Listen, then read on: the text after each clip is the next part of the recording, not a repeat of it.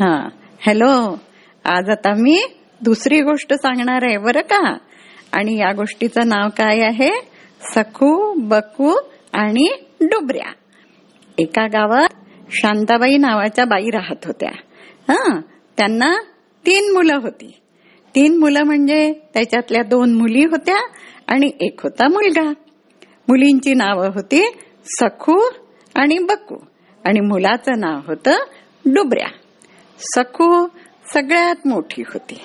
हा नंतर होती बकू आणि त्यांच्या त्यांचा छोटा भाऊ होता डुबऱ्या.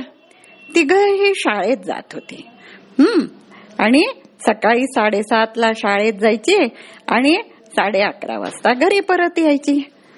एक दिवस काय झालं की शांताबाई मुलांच्यासाठी जेवण तयार करत होत्या. त्या म्हणाल्या मुलं आता घरी येतील बारा वाजायची वेळ झाली आहे. आता पटापट स्वयंपाक करते त्यांच्यासाठी जेवण तयार करते. सगळं जेवण त्यांनी तयार केलं आणि त्या बसल्या पोळ्या करायला. पोळ्या करता करता काय झालं? पोळीला लावायचं पीठ थोडं कमी पडलं. थोडं पीठ होतं एक दोन पोळ्यांपुरतं पण बाकीच्या अजून तीन चार पोळ्या व्हायच्या होत्या. मग आता पीठ घ्यायचं तर त्यांच्या हात होते खरकटे. मग त्या म्हणाल्या खरकट्या हाताने कसं आता पीठ घ्यायचं? मग परत हात धुवा डब्यातलं पीठ काढा आणि ते परातीत टाका आणि मग पोळ्या लाटा. त्याच्यापेक्षा आत्ता सखू बकू डुपऱ्या येतीलच. त्यांच्यापैकी कोणाला तरी सांगते पीठ टाकायला. त्या असं म्हणतात आहेत तेवढ्यात सखू घरात आली. शाळेतून शाळेतून घरात जशी आली जसा तिचा आवाज आला तसं शांताबाई तिला म्हणाल्या सखे सखे तुझं दप्तर ठेव. हातपाय धु आणि मला थोडं पीठ टाक. बरं माझ्या थोड्या पोळ्या करायच्या राहिल्यात. सखूने ते ऐकलं आणि तिला खूप राग आला. आल्या आल्या आईने आपल्याला काम सांगितलं. तिने काय केलं? दप्तर घेतलं एका कोपऱ्यात दिलं फेकून. चपला काढून दुसऱ्या कोपऱ्यात टाकल्या. आणि आईला ती जोरात म्हणाली आई आई मला आता खेळायला जायचंय. मी काही पीठ बीट नाही टाकणार. आणि असं म्हणून सखू पळून गेली. आता शांताबाईंना विचार पडला. आता काय करायचं? पण त्या म्हणाल्या बकू येईल. सगळे घरी येतातच या वेळेला तेवढ्यात बकू आली. जशी बकू आली तसं शांताबाई तिला म्हणाल्या बके बके तुझं दप्तर ठेव हातपाय धु आणि मला थोडं पीठ टाक बरं. मला थोड्या पोळ्या करायच्या आहेत थोडं पीठ कमी पडतंय. बकूनी सखू काय बोलली ते ऐकलं होतं. त्यामुळे बकूनी आईला म्हटलं आई आई मला मैत्रिणी बाहेर खेळायला बोलावतात आहे. मी नाही पीठ टाकत जा. असं म्हणून बकू पण पळून गेली. त्यांच्या मागोमाग डुबऱ्या आल्या. डुबऱ्या आल्याचा आवाज शांताबाईंना आला. त्यांना माहीत होतं डुबऱ्या शहाणा आहे. डुबऱ्या काही सखू बक्कू सारखं करणार नाही. तो आपल्याला पीठ टाकेल नक्कीच. म्हणून त्यांनी डुबऱ्या जसा आला तसं डुबऱ्याला म्हटलं डुबऱ्या तुझं दप्तर ठेव चपला ठेव नी ट्रॅकवर. आणि बाथरूममध्ये जाऊन हातपाय धुव आणि मग मला या डब्यातलं पीठ टाक. माझ्या थोड्या पोळ्या राहिल्या आहेत रे. नाही तर मग मी तुम्हाला कसं जेवायला वाढणार?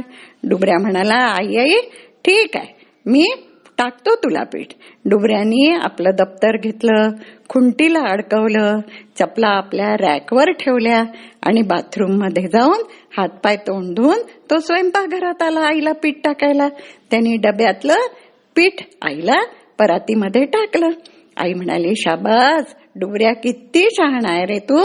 आणि मग आईने काय केलं? शांताबाईंनी पोळ्या केल्या उरलेल्या. जशा पोळ्या झाल्या तसं त्यांनी डुबऱ्याला हाक मारलं. डुबऱ्या ये तुझं पान मांडते. जेवायला बैस.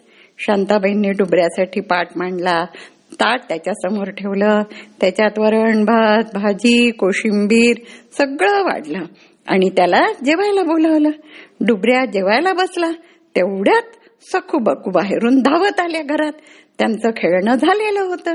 त्या म्हणाल्या आई आई आम्हाला पण जेवायचंय. आई आम्हाला पण वाढणं. आई आम्हाला पण वाढणं.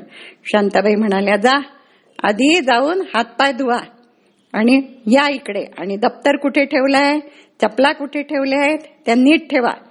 दोघींनी पटापटा पटापटा कसं तरी दप्तर ठेवलं चपला ठेवल्या बाथरूममध्ये जाऊन कसे बसे हात धुतले हातपाय आणि आल्या आई आई आम्हाला जेवायला वाढ. शांताबाई त्यांना म्हणाल्या अगं मी तुम्हाला कुठून जेवायला वाढू तुमच्यासाठी पोळ्या तर मी केल्याच नाहीत. तुम्ही मला पीठ कुठे टाकलं? आणि मग मी पोळ्या कशी करणार? त्यामुळे तुमच्यासाठी मी पोळ्या वगैरे केल्या नाही तुमच्यासाठी काही जेवण नाही. आता तुम्ही तशाच थांबा. संध्याकाळ झाली की मग बघेन मी. हे ऐकलं आणि सखू बकू रडायला लागल्या कारण त्यांना खूप भूक लागली होती. आणि त्यांना समजलं की आई रागावली आपल्यावर. आपण तिचं काम केलं नाही. आपण जर पीठ टाकलं असतं तर आई रागावली नसती. आईने पोळ्या केल्या असत्या. त्या एकदम समजल्या. एकदम रडायला सुरुवात केली. नाईला म्हणाल्या आई आई आमचं चुकलं ग. आम्ही पुन्हा असं कधी वागणार नाही. त्यांची आई शांताबाई त्यांना म्हणाल्या पहा सखू बकू लक्षात ठेवा हा. असं करायचं नाही. कुणी काम सांगितलं तर पटकन करावं. आणि हे तर काम मी तुम्हाला सांगितलंय हा. डुबऱ्या पहा बरं किती शहाणा. डुबऱ्यानी मी सांगितलेलं काम पटकन ऐकलं आणि म्हणून मी त्याला जेवायला वाढलं. सखूबकू म्हणाले आई आई आम्हाला क्षमा कर माफ कर.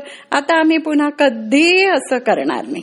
आई म्हणाली ठीक आहे घ्या पाठ पान तुमचं आणि बसा आता जेवायला. वाढते मी पण पुन्हा असं कधी करायचं नाही. आणि त्याच्या पुढे कधी काही काम सखू बखूनी ऐकलं नाही की शांताबाई काय म्हणायच्या सखू नाही कामाची बकू नाही कामाची. आणि डुबऱ्या माझा कामाचा. असं म्हटलं की सकू बकू पटापट काम करायच्या आणि तेव्हापासून दोघी पण शहाण्या झाल्या. मोठेपणी त्यांनी असं कधीच केलं नाही. आणि बरं का आपण जर काम करत राहिलो काम केलं तर आपण सगळ्यांना आवडतो. आणि काम नाही केलं नुसतं बसून ऐदीपणाने खायला मागितलं तर कुणाला आवडेल का? नाही ना? मग नाही तर आपली परिस्थिती कोणासारखी होईल? सखू बकू आणि डुबऱ्यासारखी ठीक आहे.